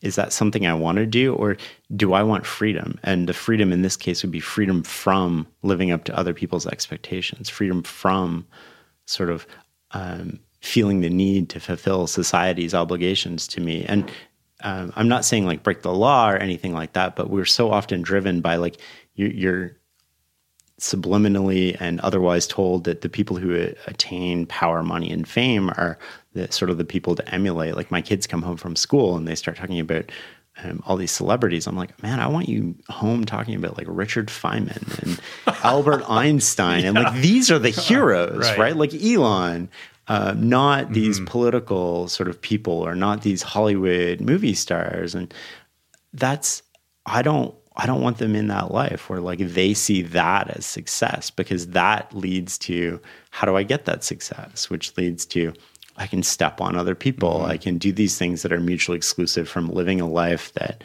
uh, of meaning to, in order to try to attain these things. And um, I think that we know. I mean. Um, that that's not the path that we want our kids on and like who we have as our heroes is super important too. right heroes walk amongst us. We just don't do a great job of shining a light on on the best ones. And in order to to do that, you have to do a little counter programming against what mainstream society is feeding all of us, not just young people. But I think some of that comes from just we were talking about this earlier, reflection, right? Like where where do I want to go in life? And that comes from being alone with your thoughts and working through your thoughts and having many false steps and sort of um, being conscious about am I working towards those goals or am I not working towards them? Mm-hmm. Is this where I actually want to end up? Because so many of us reach our destination and we're like, oh, this isn't what I thought it was. This yeah. isn't where I wanted to go. And part of the problem is we didn't check in on the way. And maybe that's a weekly check in. Maybe it's, uh, I mean, I do it sort of like twice a year at this point, but maybe it's monthly. Maybe it's sort of like something you you book a holiday with yourself for a you know a day every every year, and you sort of like go to this isolated area where you're not around people, and maybe you walk in nature, or maybe you sit in a hot tub, or you do whatever you need to do, and you think about. Am I living the life that I want to be living? What are the mm-hmm. things that I'm doing that are leading me to where I want to go? What are the things that are getting in the way of where I want to go? And what would I regret if I died today? Is there a relationship that I want to repair? Is there somebody that's not serving me that I need to get rid of because I don't like their anger? Those are the questions that we can sort of walk through mentally. And then we start, you know, once you realize it, then you put it into action. And as you said at the start, action is really hard, right? You might have a really close friend who's always angry and it's affecting you and it's affecting your health but at the end of the day, you know you need to let them go because they're not going to get you where you want to go and you can't help them. What does that daily practice look like for you? I think a lot like that. I mean, I don't do daily. I sort of do it um, on a. I have regular, like scheduled appointments with myself to make sure that I do it. But I'm always thinking about, um, like, what is it that? How can I help this person? And at some point, you can't help them and you need to sort of like your environment will dictate a large part of where you go in life so who you hang around uh, how much you care about other people dictates i mean to a large extent how fulfilled and you know meaningful your life is um, so yeah it's just i mean everybody has their own routine there's no yeah. one prescription for it and um, there's no wrong answer to it. It's just, I think that if there was a wrong answer, it would be like, I'm just not thinking about it because it's hard, right? It's hard to be like, I don't want to be where I'm at. It's hard to absolve uh, or hard to take responsibility for being in that spot, right? And we're all born into a set of circumstances that we don't control. We don't control sort of our parents' socioeconomic status. We don't control our zip code. We don't control how much they care. We don't control the trajectory we're put on. But at some point in life, you take control of that trajectory. And maybe it's 18 for some people, maybe it's 25 for other people. But at that point, you're in control. So you don't control what point you're at, but you control where you go from there. Mm-hmm. And you mm-hmm. do that through your habits, you do that through your thinking, you do that through your decision making. And the question that I want everybody to ask is like, where am I going? Am I going to get there? Is what I'm doing today going to get me where I want to go? And if not, what do I need to do in order to get where I want to go? Mm-hmm. In order to do that, you do have to create boundaries around that solitary time to allow yourself that level of reflection. Um, and it and and I agree that it doesn't have to take a certain form. Like I know you're a meditator. Like I'm a meditator. I could I could do it a little more consistently than I do. Yeah. All of that. Um, and if somebody's saying that's not for me, I'd still encourage them to try it. But even if you're dismissive of that, finding something that you connect with that you can consistently um, repeat with relative frequency, I think is critical.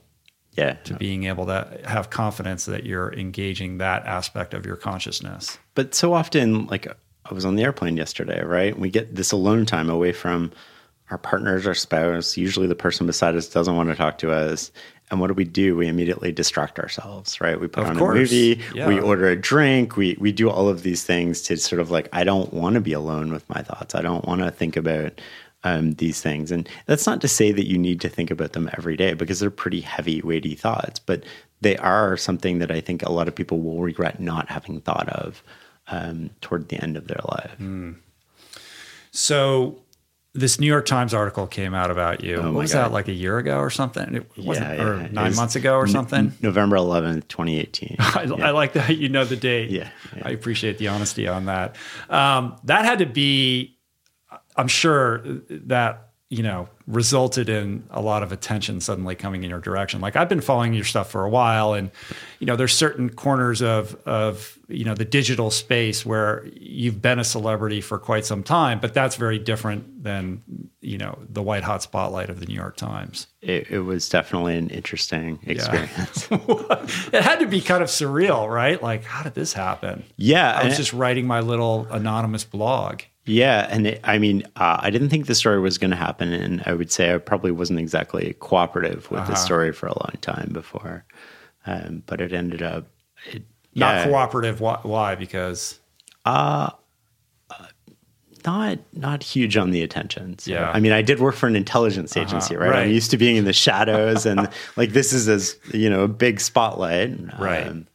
probably, uh, yeah, it's a it's a different world, right? And um, it's changed a lot of things. I mean, for Farnam Street, and um, not necessarily for me, but I mean, it's a lot of attention. yeah, how many people do you have working on Farnam Street now? We have four full time. Mm-hmm. Yeah. And that includes books, the workshops, Right. the website, Mm-hmm. uh, all the stuff that we do. and the, these retreats that you do, they're limited to a, a relatively small number of people, right? So we teach decision making for two days. We limit it to 50 people. Um, last time it sold out in like 17 minutes. Um, and we just do them a couple times a year. And what is the structure of that? Like, what is the program that you're taking somebody through? We'll sort of talk about what does it mean to make decisions. Well, a, I mean, the whole thing is orchestrated around the experience, right? So the content is part of the experience, but um, you can't just put people in a room and expect them to reveal information about each other or help each other get better. So it starts sort of like on a Wednesday night where we we have an open bar and everybody comes in, and so we we do selection to begin with. So it's not selection as in you have to apply to get in. It's selection as in the web page is pretty sparse. You can't copy and paste something and go to your boss. Tickets are non-cancelable, non-transferable.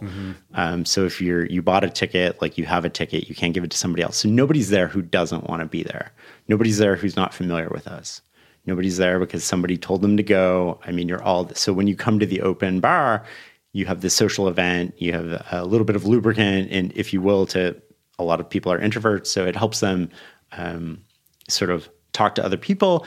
But you all have something in common, and not only do you read Farnam Street, you find out like you share similar values and politics. We sort of like cover the spectrum, but on a value basis, like people tend to value the same thing. And then the next day, you come in for the first day of the workshop, and then that is oriented around oh, how do we get to know each other better? So the first thing we do is sort of like walk through. Uh, I remember that the New York Times had that 35 questions to fall in love article. So we did a ripoff of that, which is like I think we did 15 questions, but elevating intimacy. And so you so when you walk in, you've already got familiar faces. You sit down at a table with people and then you go around, you find other people and you start asking these questions and you're only allowed to go deeper. So whatever number you start at, uh and then you so Forced vulnerability. well, it, it's sort of like uh, getting you used to getting to know people on a real basis, right? So many times you go to conferences and you get to know people, but you don't know anything about who they are, what they care about, and so like we're just that's that's all bullshit. So, uh, like, how do we actually get to know who you are? And it doesn't mean you're going to be best friends, although we've had tons of friendships created at these workshops that span the globe. Um, but it does mean that we're going to help you get to a position where you feel comfortable um, talking to people about your decisions. And then we sort of walk you through individual decision making and group decision making, how you uh, respond physiologically to decisions, how you go about thinking about them. And so it's it's a different experience than sort of the website. And it's very organic. So you can come to the conference like two or three times, which often we, we get about uh, 20% repeats and it's just a completely different experience because you're with a different table you're with a different group and the content changes. I would say probably about 25% of the content turns over but most of the experience is like what am i learning from other people? How am i helping them? How do how are they pointing out my blind spots to me? And how can I use that information to make better decisions? And all of that leads into um, you have to trust the person. And so then on Thursday night, we'll do dinner and we do a big group dinner. And again, you're sitting with different people. And so we found with more than 50 people, you can't get to know everybody. Uh, and 50 is really tough, but like we found with, we did 50. 50 is a lot for like two and a half days. We did 58 once and it's a different experience. So yeah. with 58, people showed up and they clicked. And so what happened is like Wednesday night, you formed a click and then you just hung out with that click. Yeah. And so when we sell 50, we really get like 48, uh, 45 to 48 people show up. And then that's a smaller number that you can sort of manage. You at least get to know everybody's name, sort of, mm-hmm. and you learn something about them, and you're always changing seats and sort of. Um, so again, it's about the experience, and then we we sort of connect people at the end. Uh, you can opt out of sharing your contact information, and then we just share everybody's contact information. We've had people change careers. We've had, um, like I said, incredible friendships. I think we even had one couple start dating uh, as a result of like these things. And yeah. I think it's really neat, right? Like it's a good environment to, but we have all ranges of society. So it's the, the other benefit is people who naturally wouldn't talk to each other. Like when you think about work or life, you're you're in this rut. You're surrounded by people like you, right? And uh, rut's probably the wrong word, but you're surrounded by people who think like you, act like you, uh, reinforce what you already do you come to one of our events and now all of a sudden you're surrounded by people who have the same values as you. They read the same website as you but they're you know we're going to have um, i think there's two professional sort of like sports people at our next conference there's a couple Wall Street people, there's bankers, uh, there's doctors, there's lawyers. Like mm-hmm. the variety of people that you're going to come across is just outside of your normal scope. And we, we cross all political, socioeconomic boundaries. Right. But all super high achieving people who have been very successful in their respective disciplines to be able to then, like for a professional athlete to say, look, here's what I do to get that extra edge and and relay that to a CEO or you know somebody. I mean, yeah. that's like invaluable. I mean, if you're sitting atop you know a massive decision that you have to make like should yeah. i sell my company? Should i get divorced? Like these kinds of things. Like i can see it just being incredibly valuable. Yeah and so people uh, i mean the feedback is really good from the events. We never use sort of like the attendees for marketing. Often it's just a surprise and we uh-huh. sort of build the community out of that. So it's like now you're part of something. You're part of something bigger than just showing up to a workshop on decision making. You're yeah. part of the Farnam Street community of people who want to improve, uh, want to get better, help each other out, and that comes with obligations. Yeah. I'm interested in in some of the decisions that you made about how you've constructed the model for your digital empire, right? Like you've you've produced a lot of freely available content, but you've also, you know, four-walled some of it and you've developed like a very, you know, strong following, a lot of people who care deeply about the work that you do. Um, and it's really essentially looks like it's moving more and more towards a subscription model type of endeavor. And I'm interested in how you think about, um, in a broader sense, about the digital landscape from a creator's point of view, because it's something that obviously I spend a lot of time thinking about. Yeah, I, I, I don't think I have a lot yeah. of uh, rock solid answers. I mean, I can walk through some of my thinking, which is um, I need to make a living, right? Yeah. So we need some yeah, sort of. Got, it has to be a self-sustaining thing, right? How, so, what's the best way to do that? So there needs to be some sort of element where there's an exchange of, um, like we're we're creating. Like somebody pointed this out to me a number of years ago, and, and they said you're creating so much value and you're capturing so little of it, and I was like, isn't that the way it's supposed to be right? Like capturing meaning monetizing monetizing it. so little of it. And uh, i've been thinking about that statement ever since right? Like so if you capture more than you create you go bankrupt. Uh, if you create more than you capture by a wide disparity you can also go bankrupt right? Like you're creating a ton of value for people but if you can't pay the bills and put the lights on then you won't be able to do this thing that's creating all this value for people. And so we, i've just adopted this model of content will mostly be free. Um, and we will find other ways to monetize. And if we can't monetize other ways, we will charge for content. Mm-hmm. But content being free means like our podcast is free, uh, but you'll be able to soon um, pay to subscribe to the podcast and get an ad-free version or get extras to it. And right. so we're not preventing people from listening to the content, but we are sort of like giving them a value add where you want the transcripts, you want the ad-free version. If you value your time, it's probably worth it.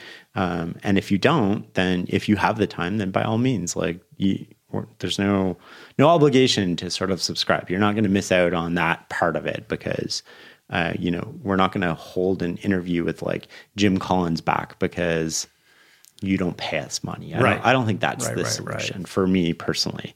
Uh, the flip side is we have a community of people. We call it the learning community.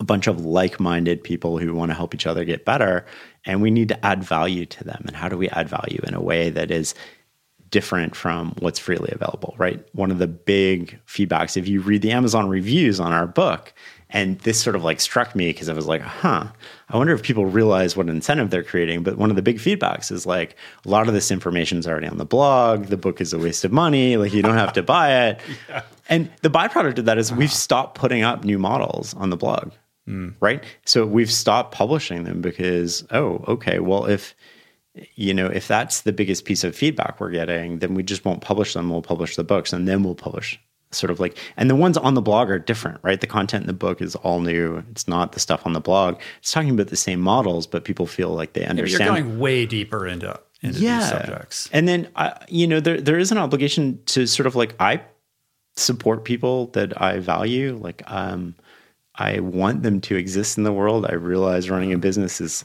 inherently complicated. Um, and it's okay to pay for content. The flip side of this is like we're not going to end up with 50 monthly subscriptions, right? Like you're not going to Netflix, Disney Plus, like That's the thing. Right? So you, you, you and so mm-hmm. one of the things that we did that was really controversial is we don't do monthly. Uh, we might do it for the podcast, but we don't do monthly for the learning community. It's yearly. Like you give us a year long commitment. Mm-hmm. Uh, there's no cancellations, no refunds. Again, it's on the website. There's no right. fine print. It's just like. But you've built up enough credibility where you can do that. Yeah. Well, I hope so. Yeah. Right. And we're always trying to get better. But what I didn't want, we did monthly for a couple of months. And what I realized was like, we almost had to build this system where people get the receipt and you have to send them a piece of content like right before they get their receipt because you get your receipt and then what instantly triggers in you is like They're what like, have i got from I this guy I, I, didn't get, I haven't gotten anything for 28 days right i haven't gotten anything for like two weeks like uh-huh. why am uh-huh. i paying this thing and it's like well that promotes more content more mm. content like i don't want to be on this content treadmill um, where we're constantly feel like we need to more and more and more faster, Produce faster, more faster. Content. It's it's, it's, it's it's antithetical to the whole ethos of what you're doing. Right. More content's not better content. Yeah. Right. Um, more content's often just more content, and you feel like you're getting more as a, a, a reader sometimes, but you're not. Right. Well, the experience that I have receiving your email and listening to the podcast is is refreshing in that it's clear a lot of thought went into this and this is timeless evergreen content and it's been you know it's been um, you know proofed and created in a way to position it in that manner. Like i know when i get that email that like a lot of people thought about this before it got sent to me and i appreciate that in this transient world of like content digestion where everything is a toss away. And i do think it's interesting that you know you've had incredible conversations with a wide variety of people on on the knowledge project and i i think that's another treasure trove of just unbelievably helpful elucidating information.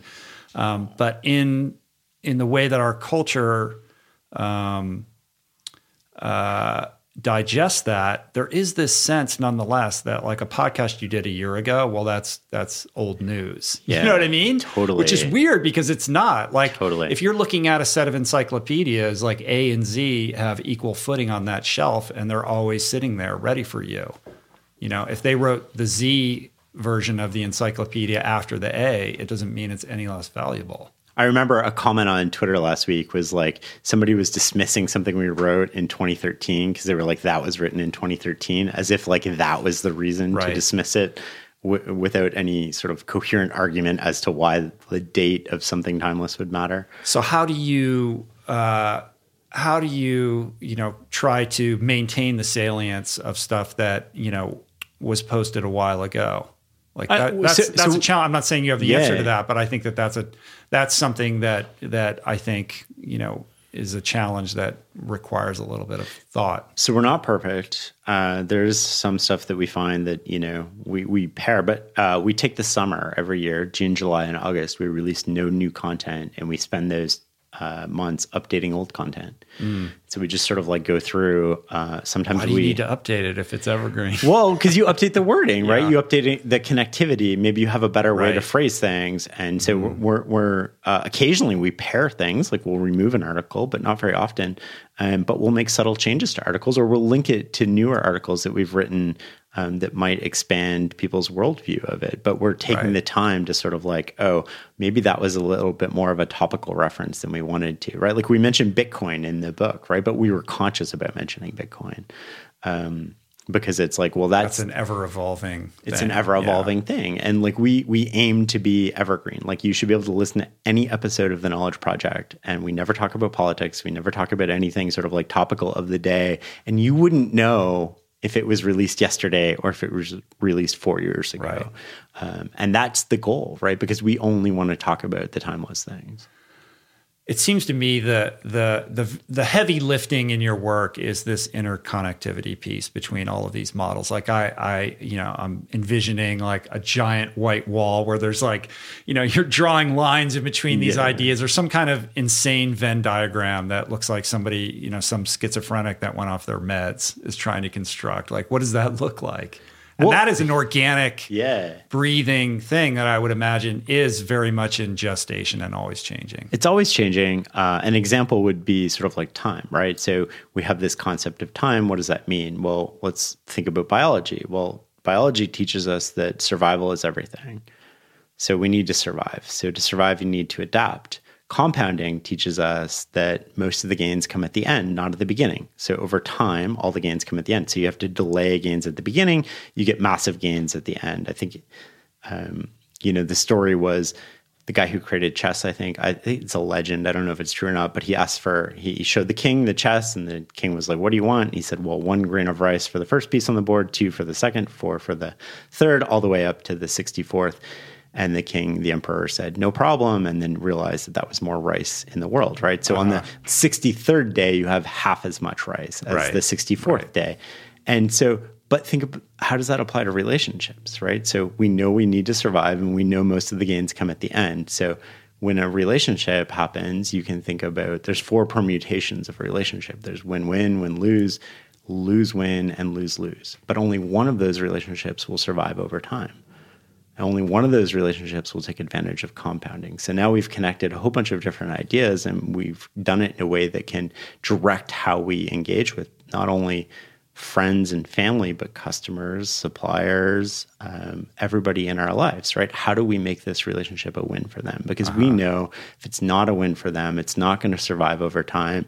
If it doesn't survive over time, it can't compound. And if it can't compound, we're not going to get all of the gains at the end. Right it sounds like you're aiming towards some kind of unifying theory of the universe ultimately i don't know? know? if i'm that it is very like like i'm here listening to you and i'm like this is amazing and i'm also like i'm noticing my resistance also because i'm like this guy's trying to write a computer program for you know like, an operating system for, living, for life you know what i yeah, mean yeah. and i'm like I'm a very emotional, sensitive person, and I'm I'm like, where does where does intuition, you know, where does that that that like I'm a huge spark believer where you don't know where it came from, and you're like, I'm channeling something where I don't even know the you know from whence it arrives. Like, is there a place for that kind of spirituality to live in the work that you do. Totally. Uh, I believe that that's a huge component to our lives, right? So I'm not, um, I don't believe in just pure rationality. I don't think that's the way we should live lives. And I think that emotion and sort of spirituality and community and all of those things are also part of it, right? Mm-hmm. We're, we're, part of an ecosystem, but individually, um, we have emotions. We need to sort of not deny them, not suppress them right? I think so many problems in society today, from my vantage point, is people over analyzing their feelings, trying to suppress them and not actually feeling them, delaying the feeling instead of just being present with the emotions. I think that there's a lot of studies that say if you actually feel the feelings when you first feel them, they sort of last 90 seconds to sort of like three minutes. Like if you're angry and you don't suppress it and you don't sort of like analyze it and you just feel that anger, it'll go away pretty quickly but it's when you suppress it that it starts to crop up again and again. You become passive aggressive, then you become aggressive aggressive.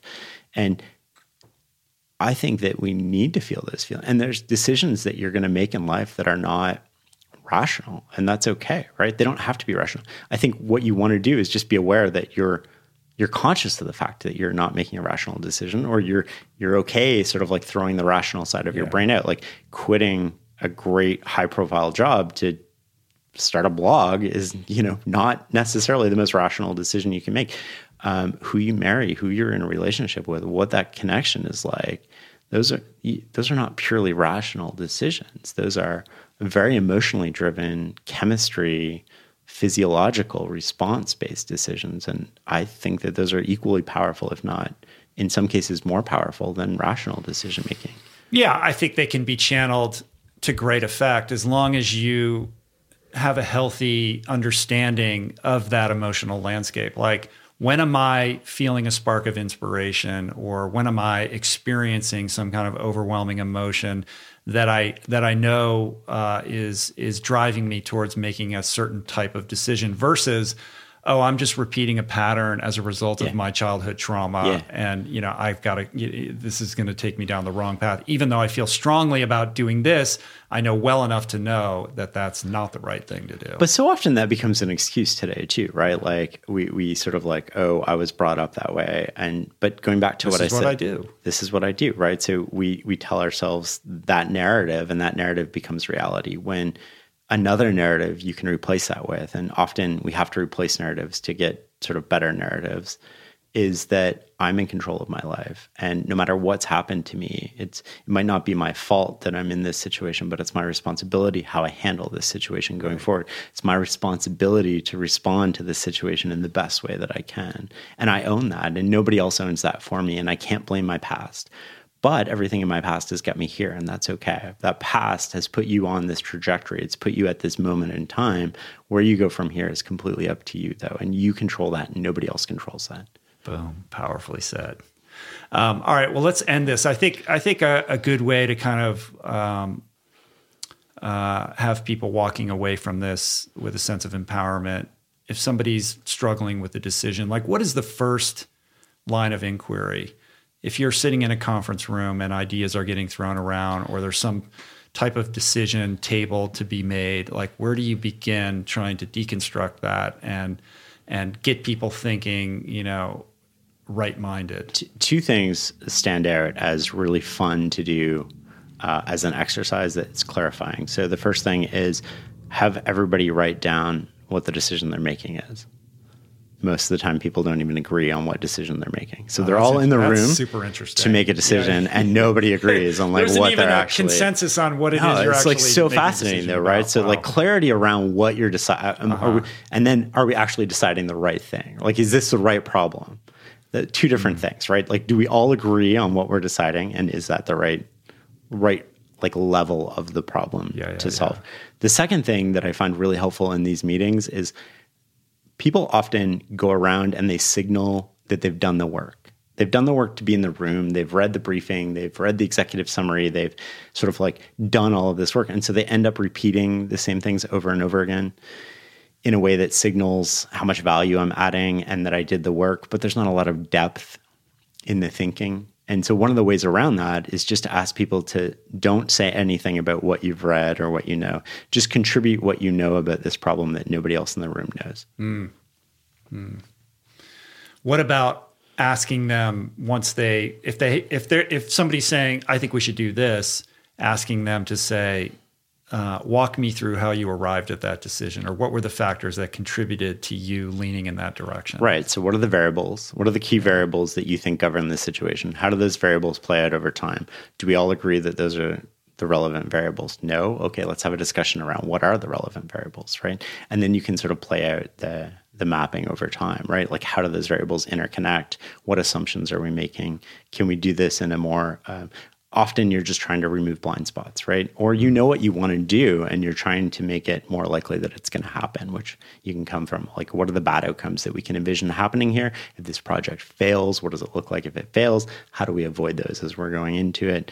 There's a whole bunch of discussions that you can have around it. One of the reasons nobody's written the book on decision making is there's no one way to tackle this, right? There, there's sort of like a way that fits with your team and your process that's existing, but there are things that you can do, such as surfacing how people think, surfacing what the variables are, and not just getting in this discussion of sort of like solving different problems. Yeah. Well said, my friend. Thank you. Thank you so much. Thanks um, for having me. Yeah, no, that was really fascinating. Um, I think the work that you're doing is really important. Um, it's certainly making a, an impact on people, and um, please keep doing it. Thank you, you so know, much. I think it's I think it's much needed in a in a confused world. And as you say, it's sort of your tagline, like you are the signal in the noise and I celebrate you for that. Well, thank you so yeah, much. Thanks.